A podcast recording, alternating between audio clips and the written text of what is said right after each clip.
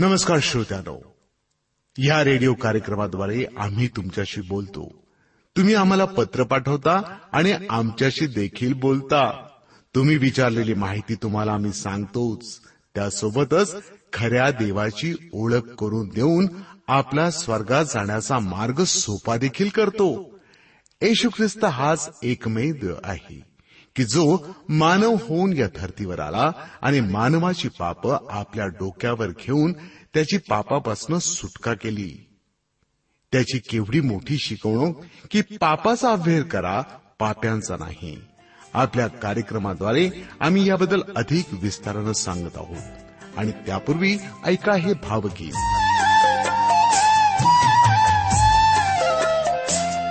तू आज माझ्या जीवाचा आहे गीत मनाचा. तू साज माझ्या जीवाचा आहेस गीत मनाचा. मी रचना तुझीच प्रभुजी. मी रचना तुझीच प्रभूजी. हे विभाव आता तयाशी तू साज माझ्या जीवाचा. आहेस गीत मनाचा.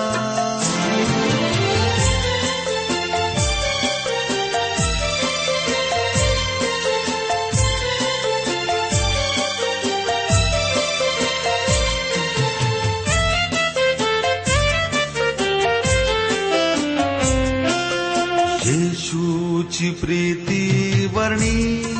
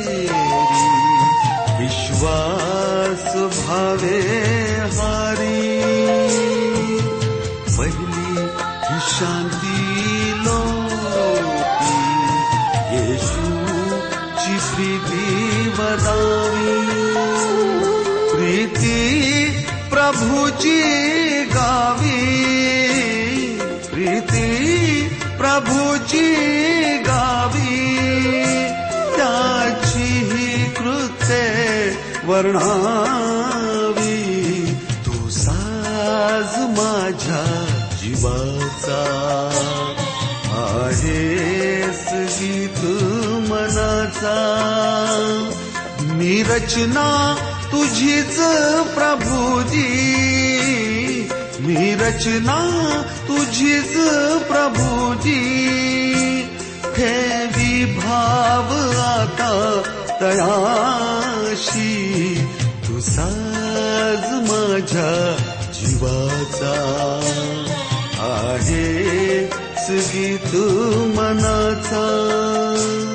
तू साज माझ्या जीवाचा आहेस गीत मनाचा.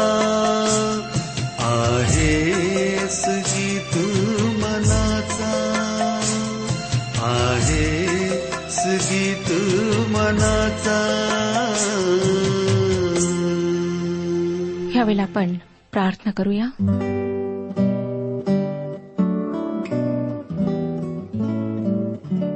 पवित्र सर्वसमर्थ जिवंत परमेश्वर पित्या तू जो युगानुयुग राज आहेस ज्याचे नियंत्रण ह्या सृष्टीवर आहे त्या तुझी आम्ही स्तुती करीत आहोत. तुझ्या गौरवी नावाला आम्ही सर्व महिमा प्रशंसा देत आहोत. तुझी दया आमच्यावर विपुल झालेली आहे. पवित्र प्रभू आज तुझ्या पवित्र वचनांचं अध्ययन करीत असताना आम्हाला मार्गदर्शन पुरेव. हे वचन आम्हाला समजावून सांग. पवित्र आत्मा तू आमचा शिक्षक हो. हो दे प्रभू की हे वचन आम्ही ऐकावं समजून घ्यावं आणि ह्या वचनाप्रमाणे आम्ही वागावं.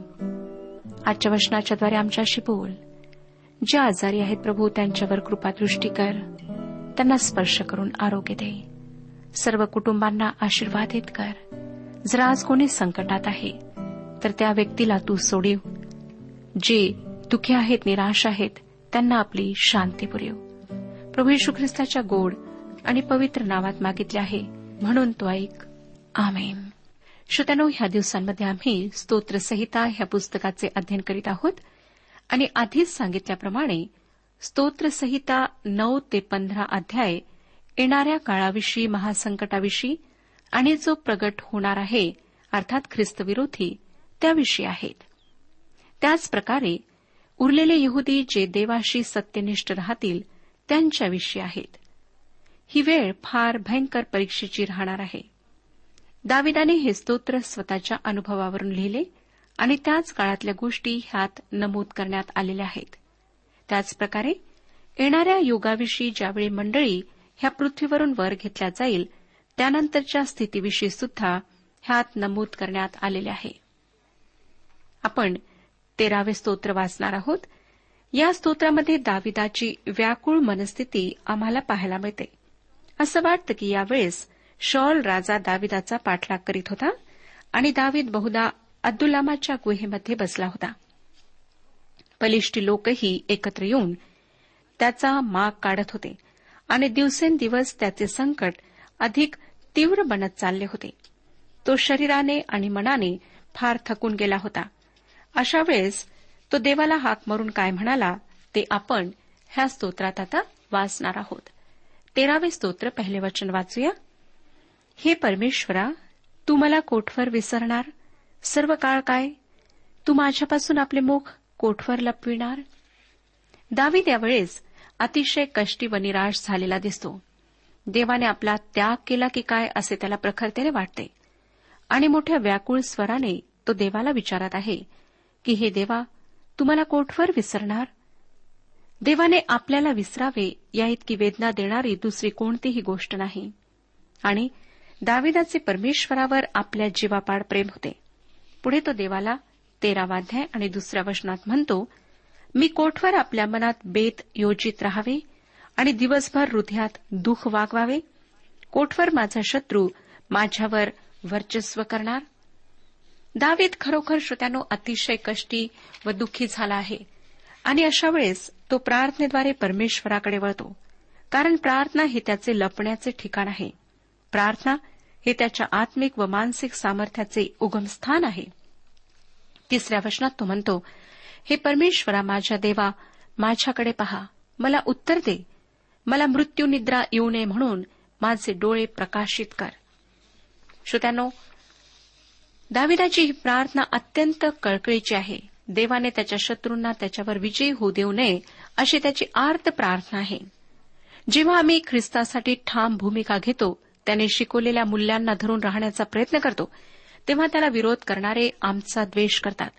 आणि मला वाटतं अशा वेळेस आम्हीही दाविदाच्या या स्तोत्रात व्यक्त झालेल्या मनस्थितीचा अनुभव घेतो. दाविदाची आपल्या शत्रूंविषयी काय भीती आहे ते चौथ्या वचनात आम्हाला वाचायला मिळते.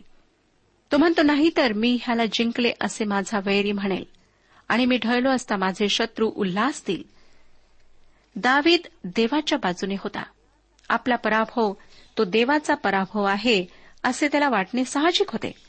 आणि म्हणून तो देवाजवळ सहाय्यासाठी आर्त हाक मारित आहे. आणि त्याच्या या आर्त प्रार्थनेचे रूपांतर आता विश्वासामध्ये दृढ श्रद्धेमध्ये होत आहे. या स्तोत्राची शेवटची दोन वचने मी आपणाकरिता वाचत आहे पाच आणि सहा वचने. मी तर तुझ्या दयेवर भरोसा ठेविला आहे. माझे हृदय तू सिद्ध केलेल्या कारणाने उल्हासेल. परमेश्वराने माझ्यावर फार उपकार केले आहेत म्हणून मी त्याची स्तुती स्तोत्रे गाईन. श्रोत्यानो दाविदाच्या स्वतःच्या मनगटावर भरोसा नव्हता. स्वतःच्या चलाख बुद्धीवर भरोसा नव्हता बळावर भरोसा नव्हता. या दोन्ही गोष्टींच्या साह्याने आपल्यावरचे संकट ढळेल असा फाजील विश्वास त्याने बाळगला नाही. परंतु त्याचा भरोसा इस्रायलाच्या पवित्र व जिवंत देवावर होता आणि तोच आपल्याला या जीवघेण्या संकटातून सोडवेल याची त्याला खात्री होती. म्हणूनच जरी त्याच्या प्रार्थनेची सुरुवात एका व्याकुळ याचनेने झाली असली तरी तिचा शेवट त्याच्या देवावरच्या भरोशाने झाला आहे. तुम्हाला कधी वैयक्तिकरित्या हा अनुभव आला आहे काय? मला कित्येकदा हा अनुभव येतो आणि माझा विश्वास आहे की देवाच्या प्रत्येक लेकरासाठी हा नेहमीचा अनुभव असावा. भयभीत होऊन परमेश्वराला आर्ततेने हाक मारावी कळकळीची प्रार्थना करीत असताना आमच्या नकळत त्याने दिलेल्या शांतीने आमची अंतकरणे भरून जावीत व प्रार्थनेच्या शेवटी आमच्या ओठांनी प्रभूची स्तुती गावी. या सुखद अनुभवाचे तुम्ही वाटेकरी झाला आहात काय? श्रोत्यानो हा अनुभव फार चांगला असतो आगळा असतो. आणि हा अनुभव प्रत्येकाच्या जीवनात कधी ना कधी येतो. परंतु अवश्य आहे की काय आम्ही अशा प्रसंगामध्ये देवाला हाक मारतो? आपण कोणीही असा कोठेही असा कोणत्याही स्थितीत असा आपण परमेश्वराची स्तुती करू शकता. चांगल्या स्थितीत राहून देवाची स्तुती करणे सोपे आहे. परंतु कॅन्सर एड्स टीबी सारख्या रोगांनी पीडित होऊन देवाची स्तुती करणे कठीण जाते. देव चांगला आहे हे वर्णन करणे कठीण जाते. परंतु दावीत अशा भयंकर परिस्थितीत सुद्धा परमेश्वर किती चांगला आहे त्याने कशाप्रकारे त्याचे रक्षण केले त्याला वाचेले हे सांगत आहे. जर आपण अशावेळी देवाची स्तुती करणाऱ्यांमधून आहात तर खरोखर आपण ती मजल गाठलेली आहे. त्या स्तोत्रात आम्ही दाविदाची व्याकुळ स्थिती पाहिली जी महान छळाच्या वेळी देवाच्या लोकांची होणार आहे. आपण परमेश्वराच्या प्रीतीचा गोड अनुभव जर घेतला नाही तर घेऊन पहा. खरोखर सकाळी त्याची प्रेमदया स्मरण करणे रात्री त्याची सत्यता वाखाणणे फार चांगले आहे. आता श्रोत्यानो आपण चौदा आणि पंधरा ह्या दोन स्तोत्रांचा अभ्यास करणार आहोत. चौदाव्या स्तोत्रामध्ये शेवटल्या काळातील मानवाचे नैतिक अधपतन त्याची देवहीनता आणि घृणास्पद पापे व बंड याविषयी स्तोत्रकर्ता बोलत आहे. बाराव्या स्तोत्रामध्ये आपण पाहिले की शेवटल्या काळात देवभिरू लोक फारसे सापडणार नाहीत आणि सर्व जगाचे नियंत्रण देवहीन लोकांकडे असेल. त्यामुळे भ्रष्टाचार दुष्टपणा व अनैतिकता यांचे पीक अमापेल. तुम्हाला कदाचित वाटेल की आत्ताच्या काळाचे काय? आत्ताचे युगही तसेच आहे. परंतु पवित्र शास्त्र आम्हाला सांगते की याहीपेक्षा कठीण असा काळ येणार आहे व देवाचे निवडलेले लोक त्या काळातला छळ सहन करण्यासाठी या पृथ्वीवर असणार नाहीत. त्यांना ख्रिस्ताबरोबर आधीच वर उचलून नेण्यात येणार आहे. मंडळीला म्हणजे ख्रिस्तावर खऱ्या अंतकरणाने विश्वास ठेवणाऱ्यांना ख्रिस्त आपल्यासह वर उचलून नेणार आहे. त्यानंतरच तो भयंकर काळ येणार आहे. हे स्तोत्र निश्चितच त्या काळात होणारा भ्रष्टाचार दुष्टपणा व अनैतिकता ह्याचे स्पष्ट चित्र आमच्यासमोर ठेवत आहे. एका बिशपने चौदाव्या स्तोत्राचे तीन भाग पाडले आहेत. जगाची अनैतिकता किंवा रास देवाच्या लोकांविरुद्ध शत्रुत्व आणि तारणासाठी ओढ आणि प्रार्थना असे ते तीन विभाग आहेत. आपण या विभागणीनुसार या स्तोत्राचा अभ्यास करणार आहोत. चौदावे स्तोत्र पहिले वचन मी आपणाकरिता वाचत आहे. मूढ आपल्या मनात म्हणतो देव नाही. लोक दुष्ट व अमंगळ कर्मे करीतात. सत्कर्म करणारा कोणी नाही. श्रोत्यानो मूर्ख या शब्दासाठी मूळ हिब्रू भाषेमध्ये नाबाल हा शब्द आहे. नाबाल या शब्दावरून तुम्हाला एक गोष्ट नक्कीच आठवली असेल. नाबाल हा एक श्रीमंत परंतु नीच व दुष्ट आणि मूर्ख असा माणूस होता. परंतु त्याची पत्नी अबिगैल मात्र सुंदर व हुशार होते. शेवटी त्याच्या मूर्खपणामुळे त्याने आपला जीव व पत्नी दोन्ही गमावले. त्याची विधवा पत्नी शेवटी दाविदाची पत्नी बनली. ह्याचा वृत्तांत आम्हाला शमोएलाचे पहिले पुस्तक पंचवीसाव्या अध्यामध्ये मिळतो. नाबाल म्हणजे मूर्ख. जो देवाचे अस्तित्व नाकारतो त्याला पवित्र शास्त्र मूर्ख असे संबोधते. एकदा एका नास्तिकाने आपल्या सहकाऱ्यांच्या समूहात आपले बढाईखोर तोंड उघडून देव नाही असे म्हटले व त्यावर मोठे व्याख्यान दिले. त्या समूहामध्ये एक विश्वासणारा होता. त्याने त्या नास्तिकाचे सर्व बोलणे शांतपणे ऐकून घेतले आणि त्याचे बोलणे संपल्यावर त्याला म्हणाला मला तुला एक प्रश्न विचारू दे. पवित्र शास्त्र सांगते की मूर्ख आपल्या मनात देव नाही असे म्हणतो. आता मूर्ख या शब्दाचा अर्थ ज्याचे डोके ठिकाणावर नाही तो किंवा वेडा. आता जेव्हा तू देवाविषयी तसे विधान केलेस तेव्हा तू ते एकतर प्रामाणिकपणे केले नाहीस आणि तुला या समूहावर प्रभाव पाडायचा होता किंवा तू खरंच मूर्ख आणि वेडपट माणूस आहेस. मला या दोन्हींपैकी तू काय आहेस हे जाणायचे आहे. यावर तो नास्तिक काहीच बोलला नाही. तो तिथून उठून निघून गेला. आज आमच्याजवळ विश्वाविषयी जे ज्ञान आहे ते माहीत असलेली कोणतीही व्यक्ती देवाचे अस्तित्व नाकारू शकत नाही व जी व्यक्ती ते अस्तित्व नाकारते ती निश्चितच वेडी किंवा मूर्ख असणार. कोणी निर्माता असल्याशिवाय निर्मिती अस्तित्वात येऊ शकतच नाही. उदाहरणार्थ घड्याळ आपोआप अस्तित्वात आले नाही. ते कोणाला तरी बनवावे लागले. आणि घड्याळापेक्षाही अचूकपणे चालणाऱ्या विश्वाला देखील निर्माण करणारा कोणी एक आहे. फक्त मूर्खच या सत्याला नाकारू शकतो. आजचा मानव स्वतःवर स्वतःचे बुद्धी सामर्थ्य व शक्ती यावर इतका भरोसा ठेवून आहे की त्याला देवाचे अस्तित्व पटत नाही. तो देवाविषयी इतका बंडखोर झाला आहे की त्याला देवाचे अस्तित्व नको वाटते. आणि म्हणून तो म्हणतो की देव नाही. यातून त्याचा नैतिक रासच दिसून येतो. मला अनेक असे लोक माहीत आहेत की जे उच्च शिक्षित आहेत पण जे देवाचे अस्तित्व नाकारतात. त्यांना वाटतं की त्यांच्या बुद्धीचातुर्याने त्यांना विश्वाचे गूढ उकलले आहे. पण त्यांना अनेक साध्या साध्या सत्यांविषयी उत्तरे देता येत नाहीत. आणि बरेचसे हे उच्च शिक्षित नास्तिक लोक अनैतिक जीवन जगताना दिसतात. जेथे देव ही कल्पनाच त्यांना मान्य नाही तेथे देवाचे भयही त्यांच्याजवळ नसते. आणि देवाचे भय नसल्यामुळे स्वच्छंद जीवन बेछूट जीवन जगणे त्यांना अगदी सहज जमते. परंतु पवित्र शास्त्र अशा नास्तिकांना मूर्ख म्हणते. स्तोत्रकर्ता पुढे चौदावे स्तोत्र दुसऱ्या आणि तिसऱ्या वचनात म्हणतो कोणी समंजस आहे की काय? कोणी देवभक्त आहे की काय? हे पाहण्यासाठी परमेश्वराने स्वर्गातून मानवाकडे अवलोकन केले. ते सर्व मार्ग भ्रष्ट झाले आहेत. एकूण एक बिघडला आहे. सत्कर्म करणारा कोणी नाही? एकही नाही. या वचनाचा संदर्भ पौलाने रोमकरासपत्र तिसरा अध्याय आणि बाराव्या वचनात दिलेला आहे. रोमकरासपत्र तिसरा अध्याय बारावे वचन. सर्व बहकले आहेत ते सारे निरुपयोगी झाले आहेत. सत्कर्म करणारा असा कोणी नाही? एकही नाही. परंतु श्रोत्यानो त्या ठिकाणी पॉल फक्त नास्तिकांविषयीच बोलत नाही तर तो सर्वांविषयी बोलतो. तो तुमच्या माझ्याविषयी सुद्धा बोलतो. आपण नास्तिक नसलो तरी पातके आहोत आणि आपण सत्कर्म करीत नाही. खरोखर मानवाची स्थिती नासलेल्या फळाप्रमाणे आहे.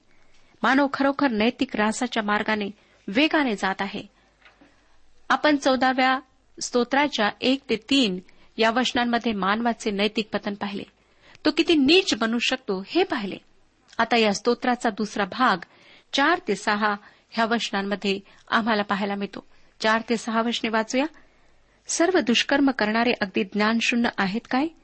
ते भाकरी खाल्ल्याप्रमाणे माझ्या लोकास खातात. परमेश्वराचे नाव घेत नाहीत. पहा ते अतिशय भयभीत झाले आहेत कारण देव नीतिमान लोकात वस्ती करीतो. दिनाच्या सल्ला मसलतीची तुम्ही अवहेलना करू पाहता. पण त्याचा आश्रय परमेश्वर आहे. दुष्ट श्रीमंत गरिबांचे कशाप्रकारे शोषण करतात याकडे परमेश्वराची नजर आहे. या लोकांना देवाचे भय नसते पण एक दिवस ते अचानक भयभीत होणार आहेत. कारण मी दिनांचा कैवारी आहे धार्मिकांमध्ये वस्ती करतो तो मी आहे हे परमेश्वर एक दिवस त्यांना दाखवून देणार आहे.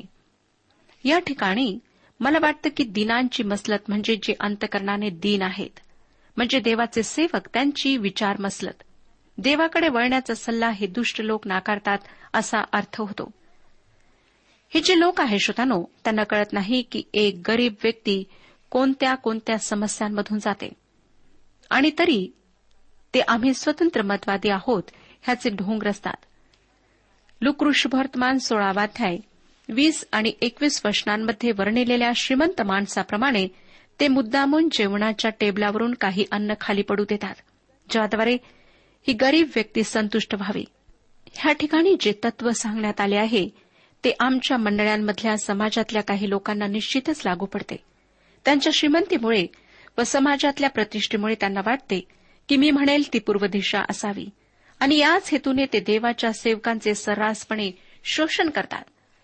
चौदाव्या स्तोत्राच्या शेवटच्या म्हणजे तिसऱ्या भागामध्ये एक विजयी सूर आम्हाला ऐकायला मिळतो. वाचूया श्रोत्यानो सातवे वचन. देव करो आणि सियनतून इस्रायलाचा उद्धार हो. परमेश्वर आपल्या लोकांचे दास्य उलटविल. तेव्हा याकोब उल्हासेल इस्रायल हर्ष पावेल. ज्या गौरवी दिवशी सियोनमधून इस्रायलकरिता देवाचे तारण प्रगट होईल त्या दिवसाविषयी हे वचन आम्हाला विदित करते. जेव्हा देवबाप पृथ्वीवर आपले राज्य स्थापित करेल व इस्रायल त्याचे केंद्र असेल. देवाच्या पवित्र समक्षतेमध्ये त्याच्या पवित्र सहवासात वस्ती करण्यासाठी कोण लायक आहे ह्याचे वर्णन आता आम्हाला पंधराव्या स्तोत्रात पाहायला मिळते. ह्या वचनामध्ये म्हटले आहे चौदाव्या अध्यायाच्या शेवटल्या वचनामध्ये याकोब उल्हासित होईल आणि इस्रायल आनंद करेल. आपण ह्या वचनाविषयी गैरसमज करून घेऊ नका. जो कोणी म्हणतो की भविष्यामध्ये इस्रायलसाठी परमेश्वराचा काहीच उद्देश नाही तो हे कबूल करतो की त्याला स्तोत्रांविषयी अधिक माहिती नाही. वचनात लिहिलेल्या अन्य गोष्टी ज्या फार स्पष्टपणे विदित केलेल्या आहेत त्या वगळण्याचा तो प्रयत्न करू शकतो. भविष्यात ह्या पृथ्वीवर परमेश्वर जेव्हा आपले राज्य स्थापित करेल ज्याचे केंद्र इस्रायल राहील त्याविषयी स्तोत्रकर्त्याच्या हृदयातून निघालेली आरोळी व आनंद तो कसा नाकारू शकेल? श्रोत्यानो आता आपण पंधराव्या स्तोत्राचे पहिले वचन वाचणार आहोत. पंधरावे स्तोत्र पहिले वचन. हे परमेश्वरा तुझ्या मंडपात कोण वस्ती करेल? तुझ्या पवित्र डोंगरावर कोण राहील? पवित्र शास्त्र फक्त एकाच पवित्र डोंगराचा उल्लेख करते. तो डोंगर म्हणजे सियोन डोंगर जो इस्रायलमध्ये आहे. आणि या वचनाचा प्रतिकात्मक अर्थ असा होतो की परमेश्वर जेव्हा इस्रायलाला केंद्रस्थान करून आपले एक हजार वर्षाचे राज्य या पृथ्वीवर स्थापित करेल तेव्हा त्याच्या त्या वैभवी व शांतीच्या राज्याचे वतनदार कोण होईल? किंवा ती वतनदारी प्राप्त करण्यासाठी काय पात्रता लागते? त्याविषयी ह्या ठिकाणी सांगण्यात आले आहे. स्तोत्रकर्ता पुढे दोन ते पाच वचनात या पात्रतेची यादी देतो. दोन पासून पाच वचने वाचूया. जो सात्विकतेने चालतो व नीतीने वागतो. मनापासून सत्य बोलतो. आपल्या जिभेने चुगली करीत नाही. आपल्या सोबत्याचे वाईट करीत नाही. आपल्या शेजाऱ्याची निंदा करीत नाही. अधमाला तुच्छ लेखितो. परमेश्वराचे भय बाळगणाऱ्यांचा सन्मान करीतो. आपण वाहिलेल्या शब्देने स्वतःचे अहित झाले तरी ती मोडीत नाही. आपला पैसा वाढी दिढीला लावित नाही. निरपराधांची हानी करण्याकरिता लाज घेत नाही तो जो असा वागतो तो कधीही ढळणार नाही. श्रोत्यानो ही ती यादी आहे. मला वाटतं या चार वचनांमध्ये जवळजवळ सर्वच आज्ञांचा समावेश आहे. चोरी खून व्यभिचार लोभ खोटी साक्ष या सर्व गोष्टी जो पाळतो तसेच परमेश्वराचे जो भय बाळगतो त्याचा स्वर्गाच्या राज्यामध्ये प्रवेश होईल. ह्या स्तोत्रात दावीद तेच सांगत आहे जे याकोबाने याकोबाचे पत्र दुसरा अध्याय अठराव्या वचनात सांगितले आहे. हे वचन मी आपणाकरिता वाचत आहे याकोबाचे पत्र दुसरा अध्याय आणि अठरावे वचन. कोणी म्हणेल तुझ्या ठाई विश्वास आहे आणि मला क्रिया आहेत. क्रिया वाचून तू आपला विश्वास मला दाखव आणि मी आपला विश्वास माझ्या क्रियांनी तुला दाखवीन. एका देवाच्या सेवकाने ही गोष्ट अशा प्रकारे आमच्यासमोर मांडली आहे. विश्वासच वाचवतो परंतु जो विश्वास वाचवतो तो एकटा नसतो. देवासमोर कोण उभे राहणार आहे? ह्या प्रश्नाचे उत्तर म्हणजे ज्यांचा देवावर विश्वास आहे आणि ज्याद्वारे त्यांचे जीवन नीतिमान झाले आहे. ह्या दिवसात लोक येशू ख्रिस्ताच्या पुनरागमनाविषयी बरेच बोलतात. परंतु जे बोलतात त्यांच्या जीवनात असे दिसत नाही की ते खरोखर त्याच्या आगमनाच्या तयारीत आहेत. जर श्रोत्यानो आपला खरोखर विश्वास आहे की येशू ख्रिस्त लवकरच येणार किंवा आपणास त्याच्या न्यायसनासमोर उभे राहावे लागणार तर असे जीवन जगा जे खरोखर आपणास त्याकरिता तयार करेल. ती अगदी चांगली परीक्षा आहे जी दाखवेल की आपण खरोखर त्याच्यावर प्रेम करिता आणि त्याच्या आगमनाची वाट पाहता. खरोखर हे स्तोत्र फार विलक्षण स्तोत्र आहे. मोशेद्वारे परमेश्वराने ज्या दहा आज्ञा दिलेल्या आहेत त्यांचे तंतोतंत पालन करणे मानवाला शक्य नाही. या नियमशास्त्राच्या पालनाने मानवाचे तारण होऊ शकत नाही. तर पवित्र शास्त्र आम्हाला सांगते की त्यामुळे त्याला पापांची जाणीव होते. तारण देवाच्या कृपेने विश्वासाद्वारे होते. होय श्रोतानो पवित्र शास्त्र आम्हाला सांगते की नीतिमान विश्वासाने जगेल. जेव्हा आम्ही अपराधी आहोत पापी आहोत हे स्वीकारतो आणि आमच्या पापांसाठी प्रभू परमेश्वराने येशू ख्रिस्ताचे पवित्र व निर्दोष रक्त सांडवले आणि पापांपासून आमची खंडने भरून सुटका केली असा विश्वास जेव्हा आम्ही बाळगतो तेव्हा आमची पापांपासून पापाचा दंड व मृत्यू यापासून सुटका होते. म्हणजे तारण व सार्वकालिक जीवनाची खात्री या दोन देणग्या आम्हाला देवापासून प्राप्त होतात. तेव्हाच आम्ही एक नवीन व्यक्ती बनतो. हा झाला देवाच्या राज्यात प्रवेश मिळण्याचा परवाना. परंतु जोपर्यंत आम्ही या पृथ्वीवर आहोत तोपर्यंत आम्ही पापाच्या सामर्थ्यापासून स्वतःला जपणे आवश्यक आहे. आमचा पापी स्वभाव एकदम नाही तर हळूहळू बदलणे आवश्यक आहे. तरच आम्ही देवाच्या राज्यासाठी त्याचे प्रतिष्ठित नागरिक बनण्यासाठी पात्र ठरू. परमेश्वर आपला सर्वांस आशीर्वाद देऊ. आजच्या उपासना कार्यक्रमात परमेश्वराच्या जिवंत वचनातून मार्गदर्शन आपण ऐकलं. आजच्या या वचनातून आपणास काही आशीर्वाद मिळाला असेल यात काही शंका नाही. सुदैव हो, जीवनविषयक काही शंका असल्यास किंवा काही प्रश्न असल्यास किंवा काही प्रार्थना निवेदन असल्यास पत्राद्वारे आम्हाच अवश्य कळवा. आम्हाला अगदी आनंदच होईल. पत्र व्यवहारासाठी आमचा पत्ता लिहून घ्यावा. कार्यक्रम उपासना पोस्ट बॉक्स क्रमांक एक शून्य दोन बेझनबाग नागपूर पिनकोड क्रमांक चार चार शून्य शून्य शून्य चार. आमचा ईमेल अॅड्रेस आहे Marathi T T B at radio eight eight two dot com email address पुन्हा एकदा ऐका.